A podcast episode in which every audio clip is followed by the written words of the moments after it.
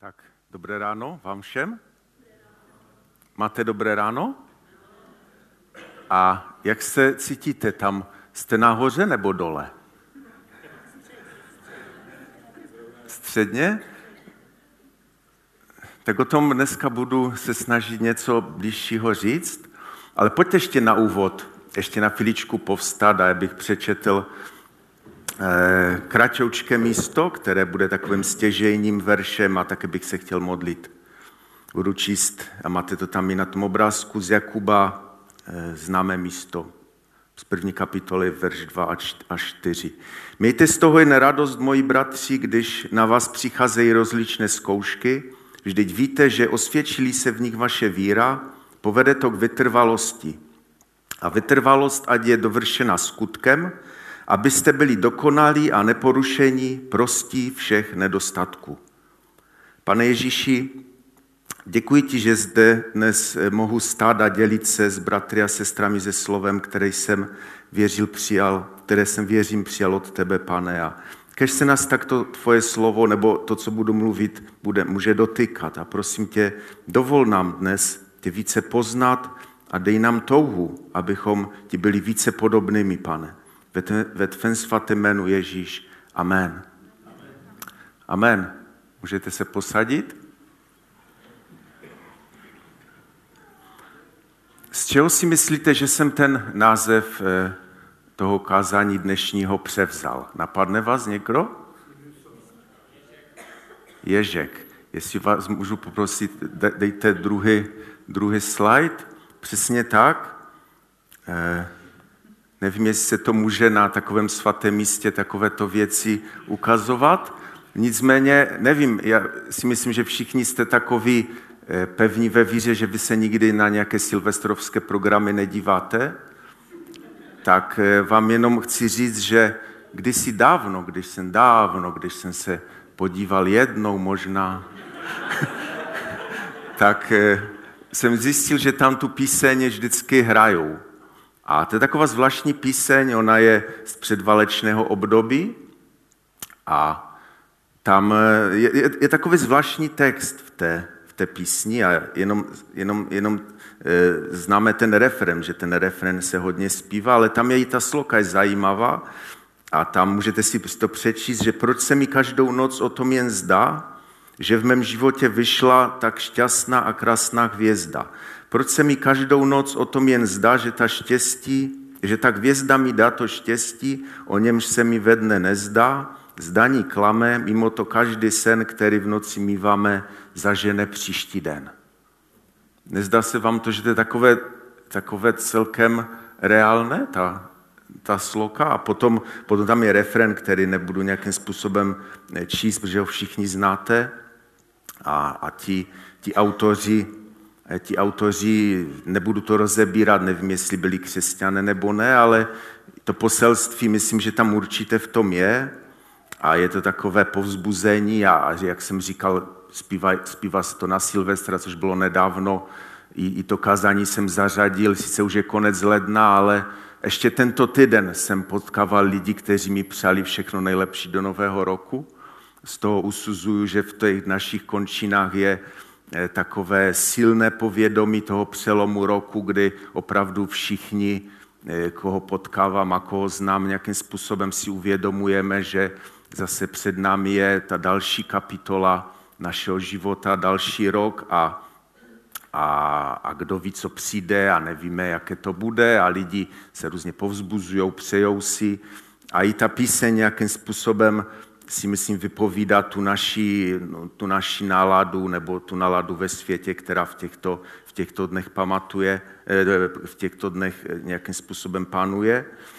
A také, čili dávám bod tomu, kdo přišel na to, že to byl Ježek a také dávám bod bratru Manfredovi, který přišel na to, že to je sinusovka, protože Eh, to totiž i ve mně rezonuje, protože já jsem taky vyučený elektri, elektroinženýr, čili mi to taky nějakým způsobem ve mně rezonuje. A tam je zajímavé jenom, řeknu takovou zajímavost matematickou, eh, kdybyste si představili, že tak nějak jde střídavý proud, ta perioda má délku nějakých 50 Hz, 50 krát za sekundu se ta perioda vystřídá. A je zajímavé, že ona, ta skřívka jde nejdřív nahoru, pak jde zase dolů. A kdybyste to nějakým způsobem matematicky sečetli, eh, tu vrchní periodu s tou spodní, že to vlastně je nula. Že jakoby je nulo, nula. Prostě výsledek toho je nula, ale nikomu bych nedoporučoval, aby to prsten zkoušel. A a tak, když jsem tak nad tím přemýšlel, nad tím, i nad tím eh, vlastně, co, jak jsem přemýšlel nad tím, co bych vám dneska chtěl říct, že i vlastně toto, i ta píseň, kterou jsem nějakým způsobem zmínil a, tu sinusovku, eh, kterou, kterou jsem tak nějak popsal, tak, tak nějak prostě lidé vnímají, že to tak nějak ve světě je. A jsou mnohé filozofické názory, Eh, východní a já nevím, jaké možné yinga, yanga, to tady všechno nebudu jmenovat, kdy jsou nějaké kladné věci a potom záporné a to se tak nějak vyrovná a my máme takový ten nějaký nulový potenciál.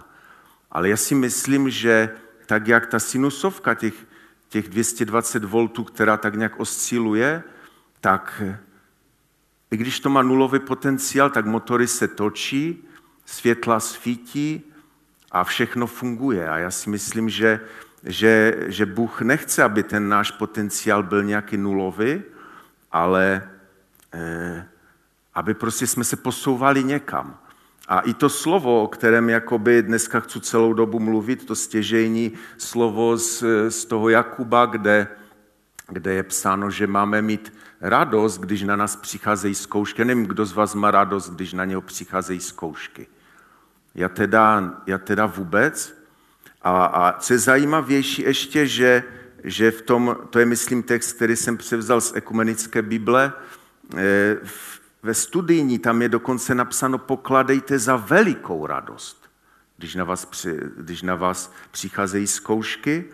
A, a když jsem se tak připravoval, tak eh, jsem zjistil, já jsem měl takové nadšení, že to tak řeknu, že to bude takové novoroční, takové povzbudivé, ale teď jsem poslední dobou seděl a jsem úplně byl, jsem si říkal, to bude tvrdé slovo, které vám dneska budu předávat, protože, protože když jsem to tak nějakým způsobem studoval v Biblii, tak jsem zjistil, že eh, Boha jak si moc nezajímají ty vrchní periody, ty, ty jakoby ty vršky, ty pro nás takové ty úžasná místa, ale celá Bible je plná takových těch spodních těch událostí, takových těch negativních a i vlastně to slovo pokladejte za velikou radost, jako by ty dolní periody z božího pohledu byly pro nás důležitější. A to bych, o tom bych dneska chtěl mluvit. Dejme si tam třetí, třetí slide a začneme, už jsem říkal drsně, tak začneme opravdu drsně. V Jobu je napsáno, člověk je však zrozen pro trápení a jiskry, aby letali vzhůru. Tvrdé slovo. A kazatel, nevím, jak máte rádi kazatele, tam je psáno v 11.8, že teď bude-li člověk žít mnoho let, a se z nich všech raduje, ale ať pamatuje na dny temnoty, protože jich bude mnoho. Drsné slovo, že? A pak nasledující verš. Raduj se, mladenče, ve svém dětství, a tě tvé srdce oblažuje ve dnech tvého jinožství, Choď cestami svého srdce a za tím, co vidí tvé oči. Čili to jsou ty vrchní periody, že? Raduj se z toho. Ale, co tam je dál? Ale věz, že za všechny tyto věci tě Bůh přivede k soudu. Z vlastní slovo. A potom známe slovo hned o, o jeden verš dál z 12. kapitoly. Napsáno, pamatuj na dne na svého stvořitele ve dnech svého jinožství, dříve nežli přijdou zlé dny, a dorazí léta, o kterých řekneš, nemám v nich zalíbení. Je drsné. Ale je to tak. Je to Bible a, a tak jsem ještě včera jsem si říkal, mám to říkat, že já vždycky se snažím tak nějak vás povzbudit, ale pak nakonec věřím, že uvidíte, že to je opravdu povzbudivé slovo, protože Bůh něco chce a já myslím, že když se mu poddáme, tak on svoje dílo dokončí a o tom budeme ještě mluvit. Dejme tam čtvrtý, čtvrtý slide a i když jsem teďka řekl taková možná negativní, taková těžká místa z Bible, tak přesto všechno jsem přesvědčen, že eh, pesimismus nemá v křesťanství, v nějakém křesťanstvém povědomí místo a, a je plno míst, kde jsme vyzýváni, abychom se radovali. Je to tak? Tam jsem napsal dva místa, třeba s Filipským, radujte se v pánu vždycky, znovu říkám, radujte se. Nebo tesalonickým, vždycky se radujte, že za každé, vždycky modlete se a tak dále. Vždycky se radujte. Ale je to trošku jiná radost, než možná si představujeme trochu jiná radost, o které věřím, že píše apoštol Pavel, než ta radost z těch horních period, když se těšíme v těch dnech svých mladostí a toho všeho, kdy, kdy nějakým způsobem jsme mladí. A mi se líbilo, to Aleš to jednou říkal, byl na jednom bratrovi nakázání a tam byl nějaký Polak a on říká, že teď nevím přesně, jak to, jak to, jak to bylo, ale on říkal takový bon mod, že že takové tu evangelium prosperity a takového toho, toho že, že pán všechno zmůže a vždy ho uzdraví a vždy ho pozvedne a vždy bude kráčet mocně, že ho to přešlo jak minula čtyřicítka. Že po čtyřictce už nějak, že to tak nehlásá, to evangelium. A, a já si myslím, že to tak je, ale přesto jak čteme, že se máme radovat. A máme se radovat v Pánu vždycky a ta radost dál je trošičku jinak, než, než si představujeme. Jenom takovou maličkou odbočku ohledně, tam je takový citát, eh, protože jak už, jak, už, jak už jsem říkal, že jak jsem si to studoval, tu Biblii, teď vlastně bylo takové období, kdy, kdy nějakým způsobem více studují zjevení, knihu zjevení, kterou jsem do posud, nebo ještě před časem eh, jsem, sice jsem si přečet to, jo, ale nějakým způsobem jsem se jí nezabýval, protože mi přišla strašně děsivá. A ty všechny věci, které tam jsou popsané, jsou hodně děsivé. A když to čtete, tak, tak to je ještě děsivější než ten kazatel. Nicméně, nicméně teď, jak, jak, to, jak, to, jak to studuju a, a nějakým způsobem se tím zajímám, a teď vlastně ve středu bude eh, sympozium o eschatologii, tak eh, se teď připravuju a vlastně opouštím, opouštím pretribulační dispenzacionalismus premilenialisticky a, a kloním se už více k amilenialismu, ale ten mi taky moc nesedí. E, nicméně to, Bůh už mě tam pozval, tak se musím, musím prostě nějak, na, nějak, abych vůbec rozuměl, o čem se tam bude mluvit. E, nicméně, nicméně opravdu, když jakoby čtu to zjevení z takového to, když trošku e, jsem četl nějaké knihy a zajímal se tím a, a, a pochopil jsem, jak se dívali lidé v průběhu dějin na zjevení, tak zjišťuju, že i ta kniha zjevení je opravdu povzbudivá kniha, tak jak celá Bible. A já věřím, že i, i kniha zjevení má nějakým způsobem nám dát povzbuzení. V časech, kdy opravdu jsou těžké dny, tak věřím, že tam lidé nacházeli a i nacházejí nějakým způsobem povzbuzení Boží. A a čím dál tím se kloním k tomu, že to není úplně to, co, jsme, to, co jsem nějakým způsobem v tom vyrůstal, že to je nějaký jízdní řád, kdy, kdy nejdřív bude to, pak bude to, pak bude šelma, pak bude znamení a pak to, to, to, to, ale spíše, že to je věc, která je prorockým způsobem nějaký vhled do určitých časů, kdy člověk neprožívá dobré věci a a tak jenom, jenom taková kratičká citace, kterou tam máte napsané, která i vyjadřuje vlastně e, tu myšlenku toho kázání, které vám dneska chci předat, že ať jsou dny jakkoliv temné, nebo ať okolní svět nahání jakékoliv obavy, křesťané, kteří rozumějí, co slovo Boží učí a věří, že je to pravda, jsou vždy a všude optimisté. Optimisté nikoli proto, že by věřili, jak se člověk stává stále více lepší a jak se i svět díky tomu eh, stává stále lepším místem k životu, anebo proto, aby zavírali oči před zly, které je ve světě obklopují, ale proto, že znají Boha, kterému uvěřili a vědí, že jeho zaslíbení se nikdy nemohou nevyplnit. Amen? A to už tak trochu předbíhám ten ten závěr dnešního kázání, kdy opravdu lidé, kteří znají Boha, kterému uvěřili a vědí, že jeho zaslíbení se nikdy nemohou nevyplnit, jsou ti lidé, kteří mají radost v srdci. Kteří můžou opravdu mít radost i, i v časech těch spodních period na té křivce, kterých, jak jsme četli, je mnoho v našich životech.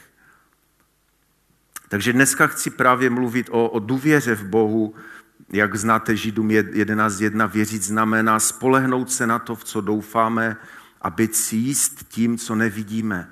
Neboli to je věc, která je nesmírně těžká. Věřit v něco, co spolehnout se na to, co doufáme. A to, co to potřebujeme, aby nás právě Bůh naučil možná v těch záporných periodách našeho života. Ale abych, abych, eh, abych trochu pohnul dopředu, tak eh, bych vám chtěl ukázat takové dva příběhy, můžete tam dát další, další slide, které nějakým způsobem ilustrují to, o čem dnes eh, je to stěžejní téma, o kterém chci mluvit. Minule jsme slyšeli kázání o Josefovi, jestli jste neposlouchali, určitě si ho puste, úžasné, úžasné kázání, kdy jsme mohli vidět Josefa. Všichni ten příběh znáte, který takovým těžkým způsobem eh, šel, měl takovou dlouhou, mnohé roky cestu, která vlastně vyústila v to, že byl druhým, druhým se stal druhým mužem po faraonovi v Egyptě a, a, a takový mocný příběh to byl. No a to vlastně ten příběh, o kterém, eh, který dneska budu používat jako ilustraci, je vlastně o, o několik desítek let později, kdy, kdy vlastně se ti Izraelité stali otroky v egyptské zemi a, a upěli pod tím bičem těch otrokářů svých, kdy tam museli stavět ty různé pyramidy a nevím co všechno a, a, a otročili tam velmi tvrdě a, a Bůh jim zaslíbil, že je vyvede a použil si k tomu Mojžíše.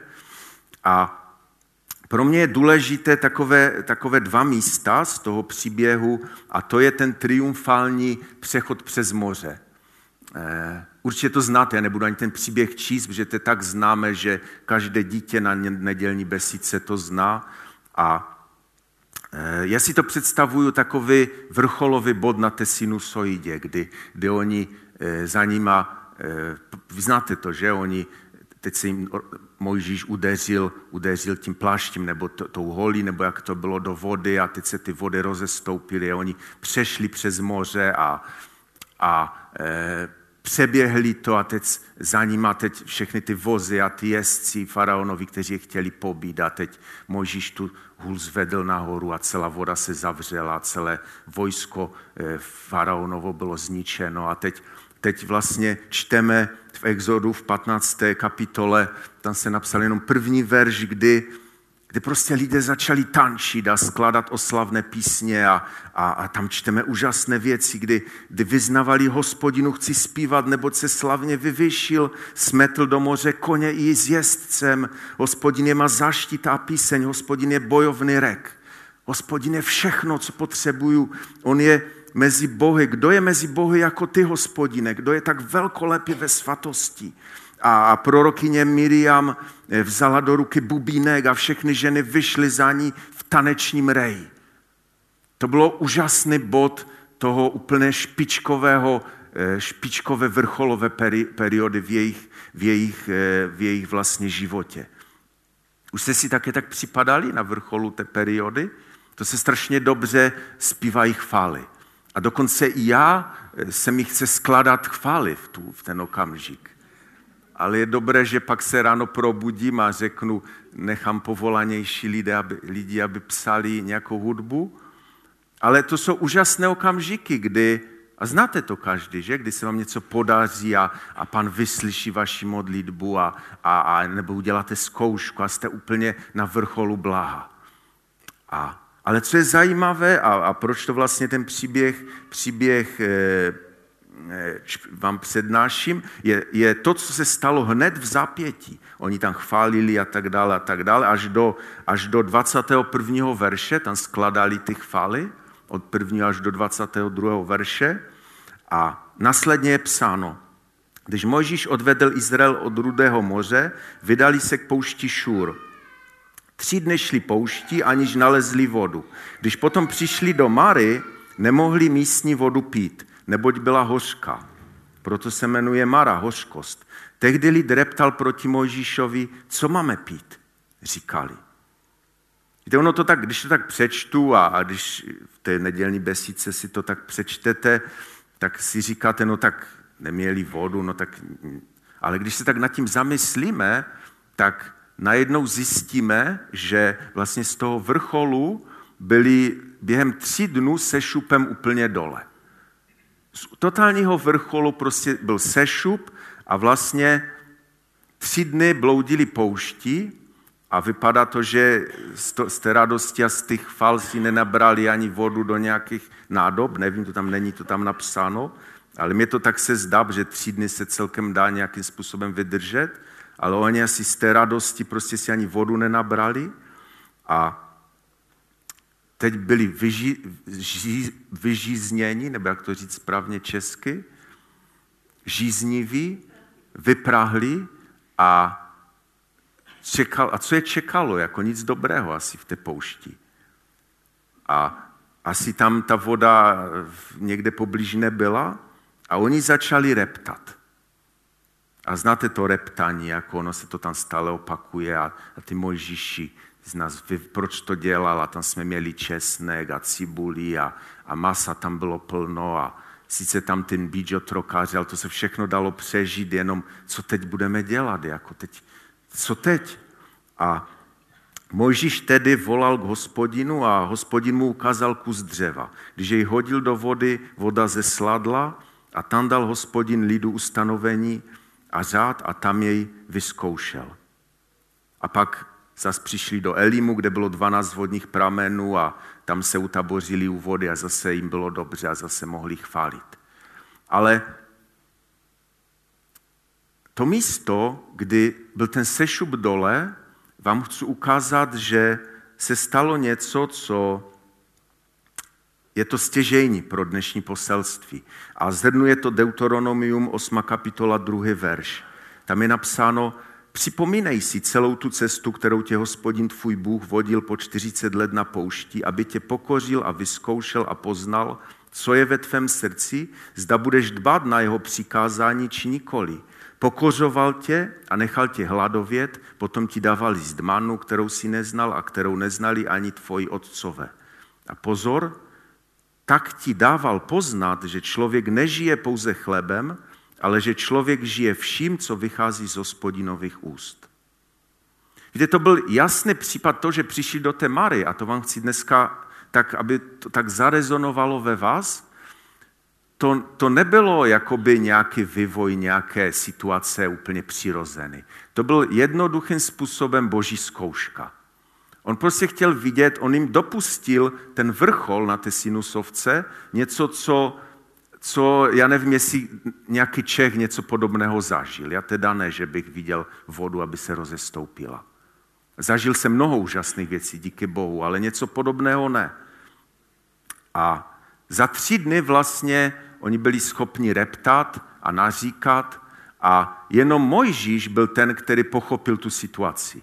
Jenom Mojžíš pochopil, Bože, to není samo sebou, že tady jsme. A to není samo sebou, že ta voda je hořká, protože voda, voda je život, voda je, bez vody nevydržíme dlouho.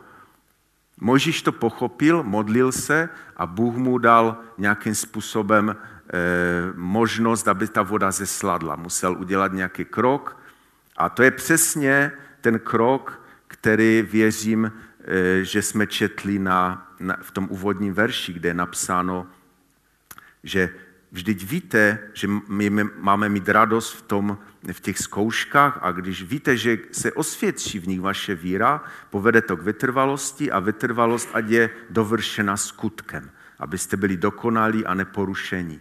A já si myslím, že ten Mojžíš právě to dokonal tím skutkem, že mu Bůh něco zjevil, dal tam, tu, dal tam tu, to dřevo a ta voda zesladla. Jiný příklad, který který to bude také ilustrovat zase trošku z jiného úhlu, můžete tam na další obrázek, je takové méně známé místo, ale pro nás známe, protože nedávno o tom místu kázala Vlastach a Bibulin.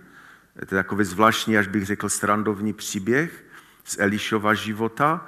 A tam je, úplně jenom to přečtu krátce, v těch pár verších je řečeno vše. Eliša se vrátil do Gilgálu. V zemi byl hlad, jednou když před ním seděli proročtí učedníci, řekli svému mládenci. Přistav ten velký hrnec za uvařím polévku. Jeden z nich šel ven pro nějakou zeleninu, našel ale divoké tykve a nazbíral si jich plnou zastěru. Vrátil se a aniž si toho, kdo všiml, nakrájel je do hrnce s tou polévkou. Tu pak všem rozlevali k jídlu. Jakmile ji ale okusili, začali křičet. Boží muži, v hrnci je smrt, nedalo se to jíst. Přineste mouku, řekl Eliša. Nasypali do hrnce a řekl, rozlevejte všem, ať se najedí. A v hrnci už nic špatného nebylo. Já jsem tak ten, nad tím příběhem přemýšlel a já tam vidím jednu věc a nevím, jestli tam vidíte také. Mně se tam moc nelíbí pro tu ilustraci tu ty tykve, že našli nějaké tykve. Já jsem tam dal houbovou polévku, to si myslím, že to pro nás, pro naší tady končiny je rozumnější. A já to se zkusím parafrazovat ten příběh, že máme tady nějakou prorockou školu, Bůh už nás vyučuje a říká, máme hlad. Jako, a teď běžíme někde tady, tady v tom lesíku, tady se také najít, dají ho najít. A bude nějaký borec, jako, který to vůbec nezná. A nazbírá tam nějaké muchomurky nebo nevím co. A teď eh, někdo to zkusí a začne mu být blbě. Tak jaká bude naše reakce normální? Že bych to osobně vylil, že, tu polívku a poslal bych tam třeba mě, který trošku houbám rozumí. Jo, že bych, jakoby sice zase hůř vidím a, a možná i tolik nenazbírám, ale aspoň trošku to poznám. A že bych nějaký pravák našel a z toho by nikomu nic nebylo. Ale v tom příběhu, a to si myslím, že to je úplně podobné, oni tam měli nějaké tykve, a, ale mě zaráží, že že oni to nevylili tu polívku a ne, neuvařili znova, ale Eliša se modlil a, a Bůh mu dal, i když to tam přímo tak v tom příběhu není napsáno, ale já věřím, že to tak prostě prožíval a vzal nějakou tu mouku, hodil to do toho hrnce a ta polevka se stala jedlou. A to si myslím, že to je úplně, úplně stejný příklad, Eh, jakoby, samozřejmě nechci vás nabadat, aby když máte jedovaté houby, abyste je jedli, ale tu, ten duchovní rozměr toho, že to byla, to byla prorocká škola a ti proroci, ti žáci se měli něco naučit.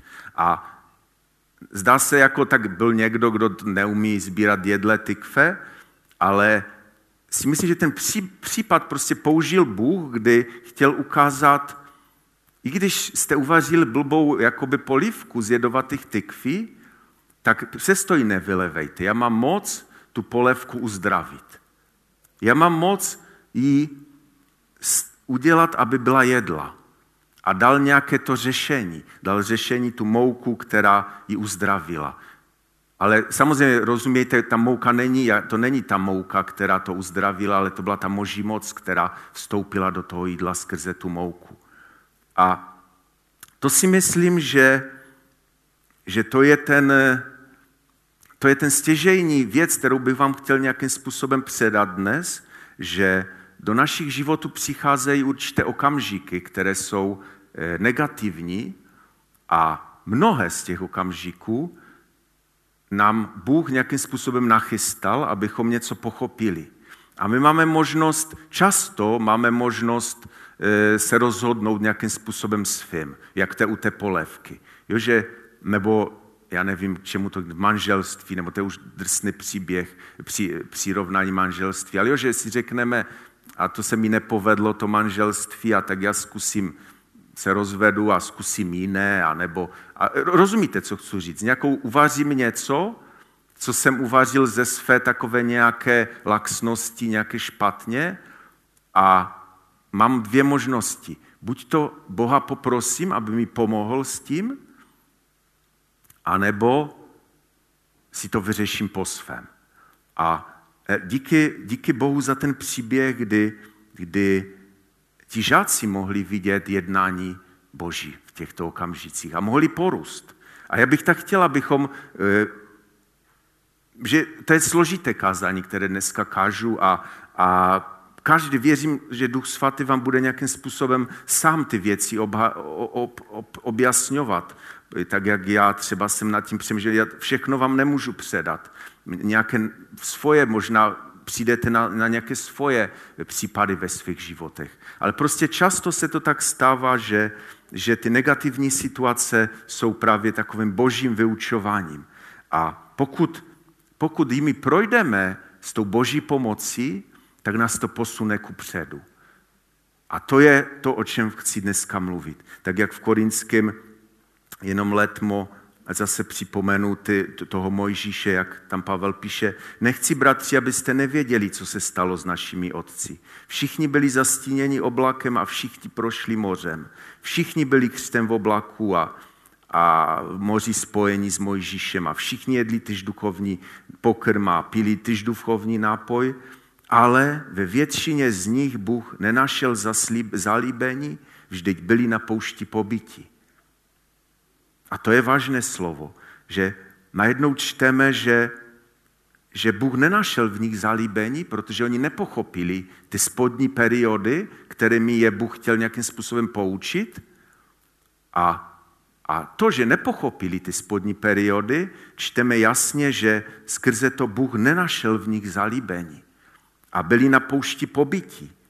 A, a pak eh, si to můžete přečíst dále, je to 1. Korinským 10. kapitola, a pak ve 13. kapitole je napsáno, jak vidíte, nezmocnilo se, nezmocnilo se vás pokušení, které by pro lidi nebylo běžné. Ale Bůh je věrný, nedovolí, abyste byli pokoušeni nad své možnosti. Uprostřed zkoušky vám poskytne východisko, abyste mohli obstát. Čili rozumíte? Důležitější jsou ty okamžiky dole, ty pod tou periodou, kdy nás Bůh nějakým způsobem formuje a já bych chtěl vám dnes ukázat, a to bude ten závěrečný bod dnes, že ten nádherný Kristův charakter eh, v našich životech nemůže, nemůže vyrůst bez zkoušek, bez různých protivenství, bez těch spodních period. Bez těch spodních period nelze, abychom byli blíže podobní Krista. A to bych chtěl dneska, eh, aby tak hodně zaznělo z tohoto místa. A to dává i ten smysl, jak jsme četli, eh, pokladejte za velikou radost, když na vás přicházejí rozličné zkoušky. Víte, Zase, když použiju eh, ten příměr nedělní besídky, už od nedělní besídky se učí ovoce ducha, jak to je v Galacké kapitole, eh, že tam jsou ovoce ducha a jaké to tam je. Tam je láska, radost, pokoj, trpělivost a tak dále. A to je takové úžasné. Láska, já tě mám rád, radost, se raduju, ale, ale přemýšleli jste nad láskou, kterou máte, která je, já, to mi pán tak obdaří láskou, ale pak vás ten člověk urazí a ta láska je tam, ta tam, že? A nebo máte radost, tam jste na vrcholu, tam té periody a teď, teď prostě vás Bůh přitlačí, něco se vám stane a radost je pryč.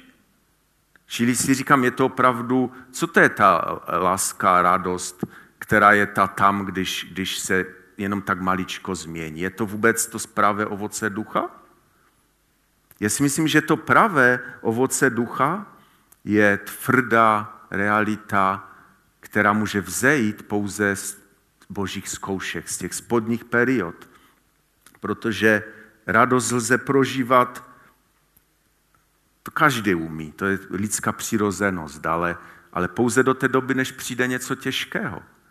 A, a pokoj můžete prožívat do té doby, než, než já nevím, než na hranicích se objeví nepřítel, nebo já nevím co, tak je pokoj ta tam. A, a Trpělivost také narušuje protivenství. A, a můžeme pokračovat dál. A tak bych chtěl dneska, tak aby to zaznělo, že, že ten pravý význam ovoce ducha eh, je, je, je vidět u lidí, nebo to pravé ovoce ducha může růst pouze u lidí, kteří procházejí Boží školou, vyukou Ducha Svatého. A tím pádem budeme mluvit o jiné lásce, o lásce, kterou nelze urazit. a o radosti, kterou nelze ničím zničit. To je to pravé ovoce ducha. Tak pojďme do učení Ježíše. Dejme si tam sedmi slide. A to je totiž to těžké, to drsné, které, které jsem tak nějak přišel na to tím, tím dnešním kázáním, že když chceme jít k Ježíši do učení, tak prostě chtě, chce nechtě, musíme přijmout svrchovanou úlohu mistra, který sám dobře ví, kdy nás bude cvičit, co nás bude cvičit a jak sám to uzná za vhodné. Je to tak? To nebude tak, že, že se nás bude ptat, zda chceme růst a kdy chceme růst a jestli je teď ten vhodný okamžik, že chceme růst. Ale on si to udělá po svém, protože tam čteme Židům, on v nás působí to, co se mu líbí. A tak to prostě je. Pokud se dáme do jeho školy, tak musíme uznat jeho svrchovanost. A každé protivenství, každá zkouška, která nám skříží cestu, nám má pomoct nějakým způsobem vyrůst. A víte, mluvím možná tak jemně o nějaké manželství a o takových těch věcech, ale jsou živote, v našich životech přicházejí situace, kdy, které nám absolutně žádný smysl nedávají. Stalo se vám něco podobného, kdy nerozumíte absolutně ničemu a říkáte si, Bože, jako to není možné, protože kdyby ty měl situaci pod kontrolou, tak toto se prostě nestane. A ty takové věci se stávají, kdy prostě absolutně ztrácíme víru a začínáme pochybovat. A říkáme si, bože, to není možné, protože ty asi nejsi, ty to nemáš ve svých rukou, protože toto by se nestalo. Ale Zase čteme v pláči 33, neboť ne z vlastního rozmaru pokořuje a skličuje syny člověka. Bůh dobře ví, proč dělá určité věci a pokud jsme jeho v škole, tak musíme tu svrchovanou úlohu jeho přijmout. Protože učení je zvláštní, ne, nejsem nějaký znalec, ale v jedné knize jsem vyčetl, že hebrejština i řečtina Eh, má slovo kazeň i učení vyjadřenou jedním slovem. Jak je napsáno v Žalmu 94, blahoslavený je muž, kterého kázníš, hospodine, vyučuješ ho ze svého zákona, aby ho utišil ve zlých dnech, zatímco se kope jáma pro ničemu. To jsou tvrdé slova, ale opravdu Bůh po nás chce, abychom, abychom se radovali z těch okamžiků, kdy Bůh k nám nějakým způsobem mluví a procházíme těmito okamžiky. A máme mít, tak jak tam je napsáno ve Filipském, jak říká poštol Pavel, jsem si jist právě tím, že ten, který ve vás začal dobré dílo, dovede je až do dne Krista Ježíše. A díky Bohu za to, že, že Bůh je Otcem milosedenství a Bohem veškerého potěšení. V každém našem soužení nás potěšuje, abychom ty, kdo mají jakékoliv soužení, mohli povzbuzovat tím tež potěšením, jaké jsme sami přijali od Boha. A když si dáme ten poslední slide, nebo předposlední osmičku, ještě než to přečtu to místo, víte, ještě když už jsem začal tím Jobem, když jsem říkal, že, že člověk je stvořený po trápení, tak přečtu ještě jedno místo z Joba, jeden verš, který tomu dává smysl – a který, který mě dostal, když jsem ho četl. Tam je psáno, v Job 42.5 je napsáno, dosud jsem o tobě slychal jen pověsti, teď tě však na vlastní oči spatřuji. Znáte Joba, znáte ten příběh drsný. A, a on vlastně dává svědectví posleze po těch strašných událostech, které prožil, dává svědectví, a ještě jednou je přečtu, dosud jsem o tobě jen slychal pověsti, mluví o Bohu, Teď tě však na vlastní oči spatřují. Víte, ten člověk, který, o kterém je psáno hned v prvním verši u Joba, že to byl muž bezúhonný, poctivý, bohabojný a prosty všeho zla, řekl po, po, po přežití těch těžkých dnů, řekl, Dosud jsem o tobě jen slychal pověsti, teď tě však na vlastní oči spatřuji. A to je drsné, ale eh, to je to, co vám chci předat, že jsou věci, které nelze poznat podle mě jinak, ne podle mě, ale podle toho, co tady vám ukazuju, než v těch spodních periodách. Jsou věci, které není možné, abychom zjistili, poznali, naučili se, než v těch spodních periodách na té křivce. V těch záporných eh, věcech našeho života. A jak už tam máme ten eh, závěrečný text Filipským z třetí kapitoly, takové zvláštní slovo, které od sedmého verše, které Pavel, které Pavel eh, říká. Pojďme si ho přečíst a zkusme se zamýšlet nad každým tím veršem. A on říká, cokoliv však bylo pro mě ziskem, to teď pro Krista pokládám za ztrátu. A vůbec všechno pokládám za ztrátu vzhledem k té nevyslovné hodnotě poznání Krista, Ježíše mého pána. Pro něj jsem to všechno ztratil a pokládám to záhnůj, abych získal Krista.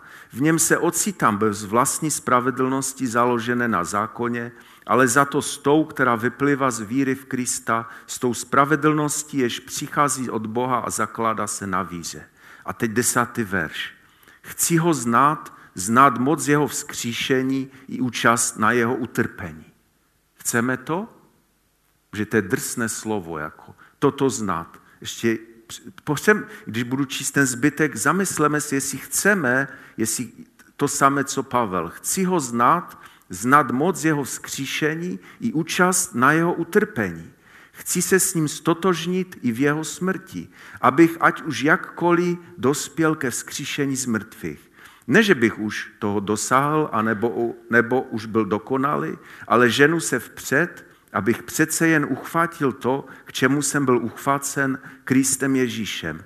Nemyslím si, bratři, že bych to už získal, ale jde mi jen o jedno, zapomínaj na to, co je za mnou, vztahuj se k tomu, co je přede mnou. Ženu se k cíli, k vítězné odměně nebeského povolání v Kristu Ježíši. A to je Moje dnešní otázka na závěr. Chci ho znát? Chceme ho znát? Chceme znát moc jeho vzkříšení? A chceme mít účast na jeho utrpení?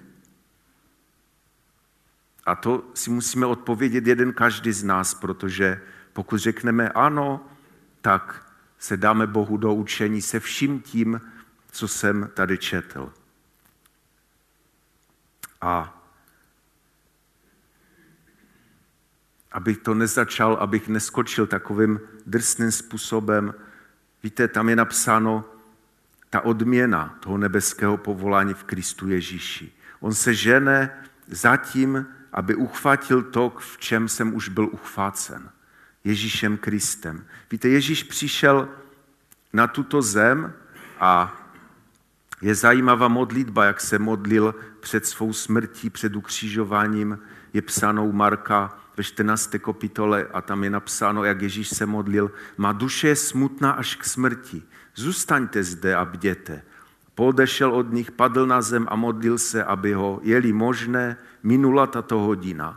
A modlil se, Aba Otče, všechno je tobě možné. Tobě je všecko možné. Odej mi ode mne tento kalich, ale ne já, co chci, nebrž ty, co chceš. A to je ten to je ten, eh, jak bych to řekl, ten akt, který se stal na kříži, to je to dřevo v maře, to je ta mouka eh, v tom, v tom příběhu o té polevce.